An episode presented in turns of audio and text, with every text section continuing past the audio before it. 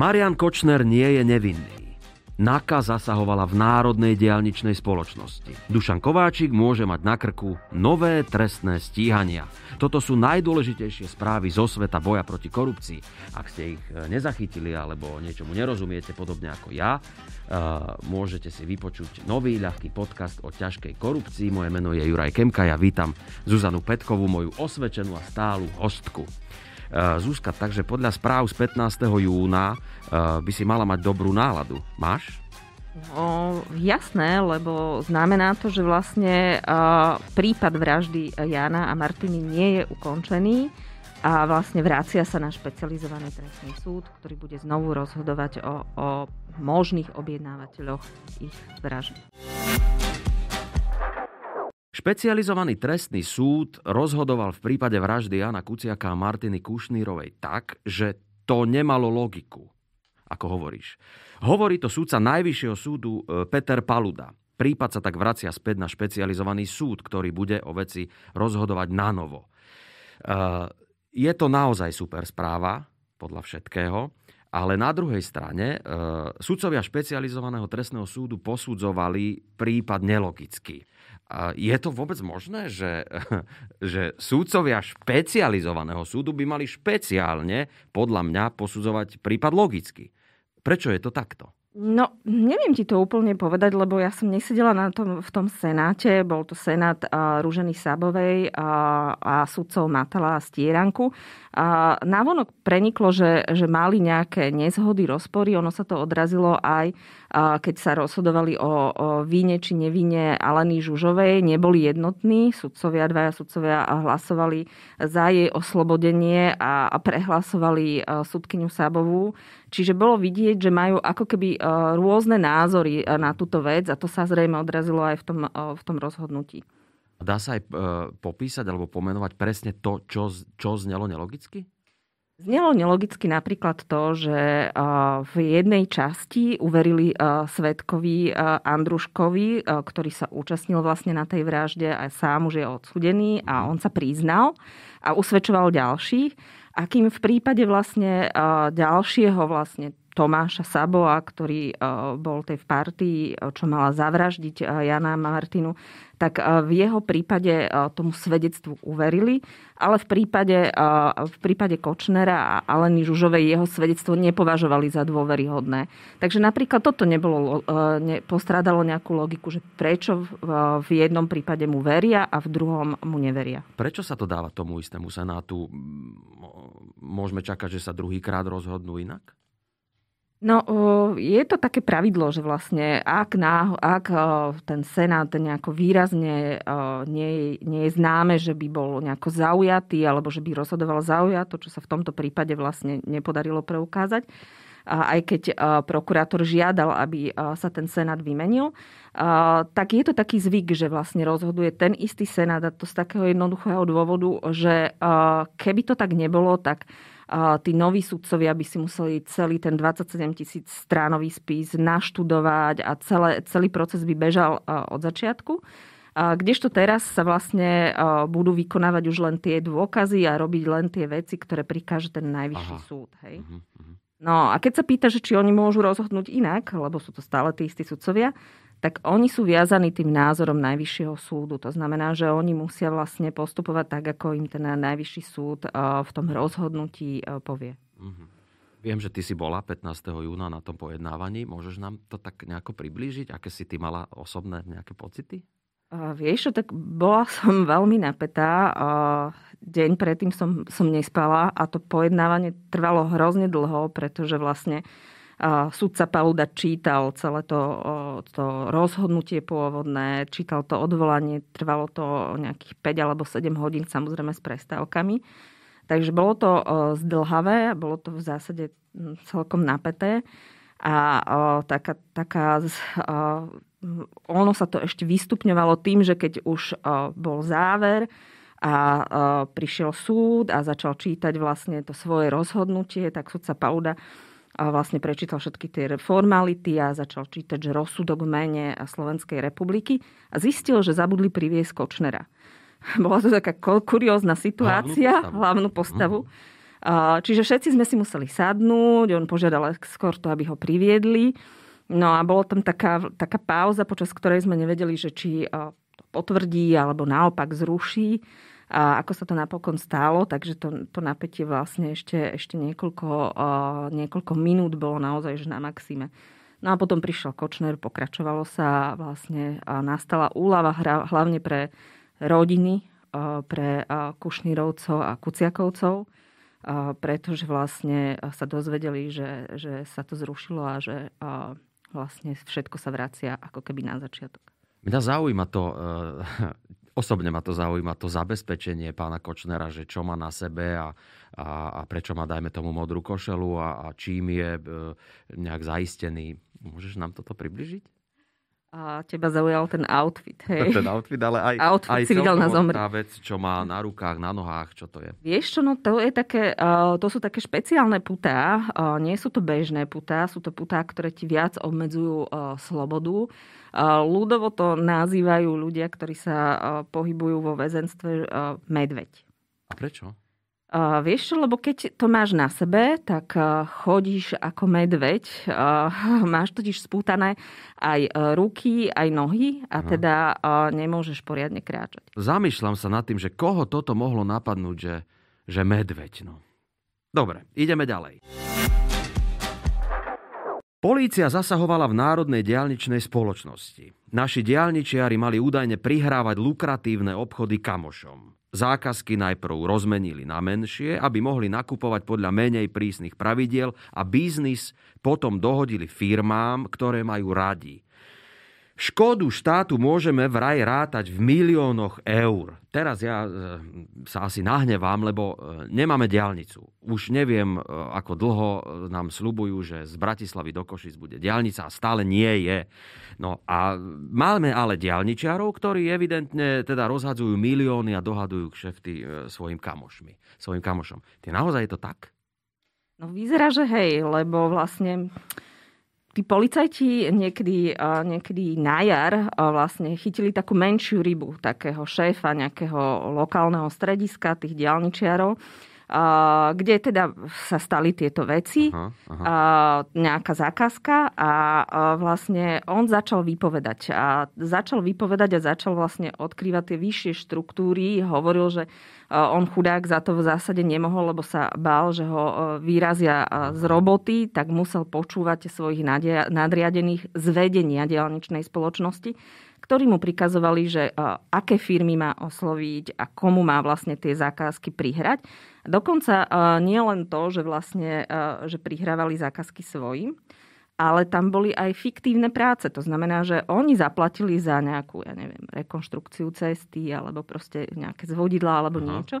Ale reálne to nikto nedodal. To znamená, že a tie peniaze sa vyhadzovali do vzduchu a, a tie cesty zostali neopravené. Čiže toto je ešte vyšší level kradnutia, ako len to, že vlastne e, ty dáš nejakú pre, predraženú zákazku svojmu kamošovi. Ja mám ale teda taký pocit, lebo oni majú v názve, že je to národná diálničná spoločnosť. E, oni by sa mohli premenovať na protinárodnú diálničnú spoločnosť, alebo nie je to tak?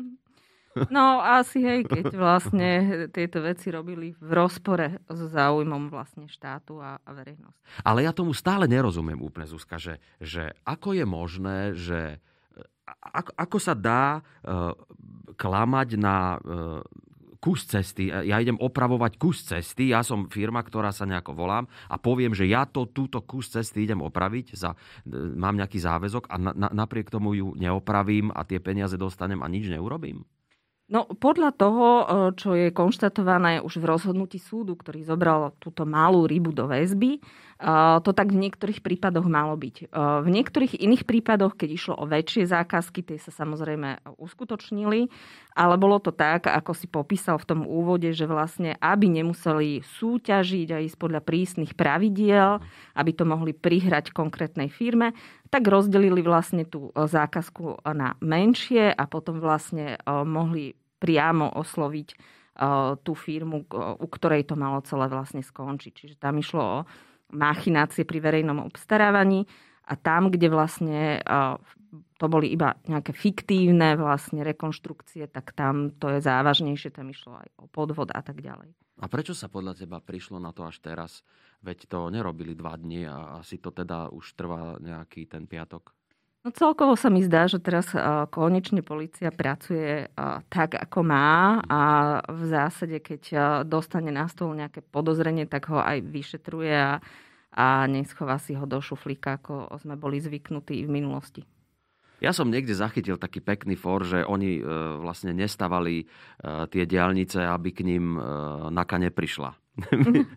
tak to sa mi tak veľmi páčilo. Áno, tak Naka dlho blúdila, ale konečne si našla cestu. To je perfektné. Voči bývalému špeciálnemu prokurátorovi Dušanovi Kováčikovi by sa mohli začať nové trestné stíhania. Tento raz za trestný čin zneužívania právomoci verejného činiteľa. Kováčikovú činnosť dal preveriť generálny prokurátor. Policajti prezreli 64 prípadov, ktoré dozoroval. V piatich našli problém, štyri ešte skúmajú. No, v súvislosti s pánom Kováčikom tu máme toľko trestných stíhaní, že človek to už ani nestíha sledovať. E, prosím ťa, Zuzka, pripomenieš nám ich? No, uh, jeden prípad je už dokonca na súde, je podaná obžaloba a niekedy v júli by mala sudkynia Pamela Záleska, to je tá, čo ju má Fico tak rád, pretože rozhoduje uh, veľmi uh, tvrdo, ale spravodlivo. Tak by mala sudkynia Pamela Záleska začiatkom júla vlastne rozhodnúť o tom, či je Kováčik vinný za to, že vlastne mal vynášať informácie a pracovať pre mafiánskú skupinu Takáčovcov. Aha. To znamená, že jeho kolegovia, vlastne, ktorým on šéfoval na špeciálnej prokuratúre, sa snažili mafiu vyšetrovať. A on podľa obžaloby pre tú mafiu pracoval napríklad tak, že za úplatok mal zabezpečiť, že jeho podriadená nepodá stiažnosť proti nevzatiu šéfa tejto skupiny Kudličku, do väzby. Aha. A Kudlička si mal pripravovať e, útek, ktorý si mali dohadovať na jachte v Chorvátsku. Čiže toto je jeden taký prípad, taký najvážnejší.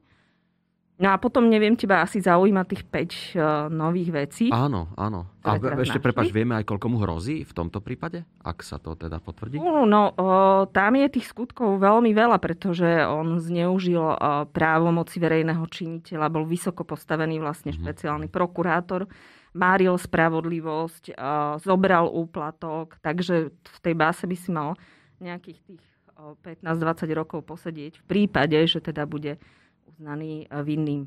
OK, a poďme teda k tým piatim uh, problematickým, kde sa ten problém teda našiel. Asi si pamätáš, že ho volali, že pán 61.0. Áno, áno. To bolo, to bolo v čase, keď sa zistilo, že vlastne v tom čase ešte iba 61, neskôr 64 prípadov uh, on vyšetroval a mm-hmm. ani v jednom prípade ako prokurátor nepodal obžalobu. Vždy proste skonštatoval, že, že tí ľudia vlastne nič nespáchali, čo bolo veľmi podozrivé. Mm-hmm. Hlavne v prípade napríklad Ladislava Bašternáka, to bol taký dáňový podvodník, developer, uh, kedy vlastne prvýkrát uh, policia vyšetrovala jeho daňové podvody, tak práve Kováčik zabezpečil, že to vyšetrovať policia prestala. Podobne on postupoval v eh, tých iných prípadoch, ktoré mal dozorovať. No a teraz, keď nastúpil nový generálny prokurátor Maro Žilinka, tak on dal tieto prípady preveriť. Zistilo sa, že eh, v tých eh, prípadoch, v tých piatich a možno aj v štyroch ďalších postupoval Kováčik podobne ako pri Bašternákovi. Čiže tutlal veci, aby sa vlastne ten páchateľ nedostal pred súd. A teraz, e, generálny prokurátor, nový generálny prokurátor, dal príkaz, aby sa niekto pozrel na to, ako sa on pozeral na tie kauzy. Teda, ako sa pozeral pán Kovačík na tie kauzy. Tak je to? Presne tak je to. Na generálnej prokuratúre je také oddelenie, volá sa prieskumné a to preskúmava vlastne a kontroluje tých ostatných prokurátorov, že či, e, či nerobia chyby, alebo či zámerne nemanipulujú to vyšetrovanie nejakým smerom. Kováčik sa teda zrejme asi bude brániť, že on nič neurobil, ale to je vlastne ten problém, že nič to, neurobil. No to je ten problém, že nič neurobil a že, že urobiť mal a že vďaka nemu možno nejaký páchateľ unikol svojmu trestu. Našim daniarom sa nedarí vyberať dane. Slovensko patrí dlhodobo medzi krajiny, ktoré do spoločnej pokladničky nevedia dostať všetko, čo tam patrí. Peniaze potom chýbajú v zdravotníctve, v školstve a tak ďalej a vlastne všade. Potvrdzuje to aj analýza nadácie Zastavme korupciu. A teraz Zuzka, od 1 do 10, e, e, ako zle sme na tom s výberom daní? No, podľa toho rebríčka posledného e, Euró- Európskeho barometra sme tak 8,5. No. Oh, 8,5? No, je, je to zlé, ja viem. Tie dane potom chýbajú napríklad školám alebo zdravotníctvam. Keď e, prídeš do nejakej hnusnej nemocnice, kde odpadávajú kachličky, tak si na to pomyslí, že ak by sa tie dane vyberali tak, ako sa majú, tak tie kachličky tam mohli byť nové. No a vieme, koľko tých euričiek sa tak stratí ročne e, z daní, ktoré by mali byť odvedené? To sú v zásade odhady, uh, koľko, to, koľko to je, ale je, vieš čo, ja ti nepoviem úplne uh, všetko, aby si si prečítal našu analýzu Aha. a tam to všetko nájdeš. Uh, budeme ju publikovať už budúci týždeň. No, neviem, či to naši posluchači počujú, ale okolo nás sa vrta do tejto budovy, v ktorej sedíme. A, to my tak vrtame vlastne. A vy tiež tak vrtate do, do, do tej finančnej správy, vrtate a vrtate dostatočne? A ste jediní, ktorí vrtajú? Ja si myslím, že, že vrtajú tam teraz aj tí policajti, ktorí tam vyšetrujú veci. A nastúpil aj nový šéf finančnej správy, uh, pán Žežúka. Je z Českej republiky, je expert tiež na dane. A ja si myslím, že aj on tam začal celkom vrtať do svojich podriadených a verím, pretože sa to celé vlastne nastaví lepšie, celý ten systém a že ten výber daní bude fungovať. E, Zuzka, ďakujem e, pekne za to, že si e, opäť prišla a ja sa budem tešiť, keď sa uvidíme zase na budúce. Vy zostaňte verní ľahkému podcastu o ťažkej korupcii.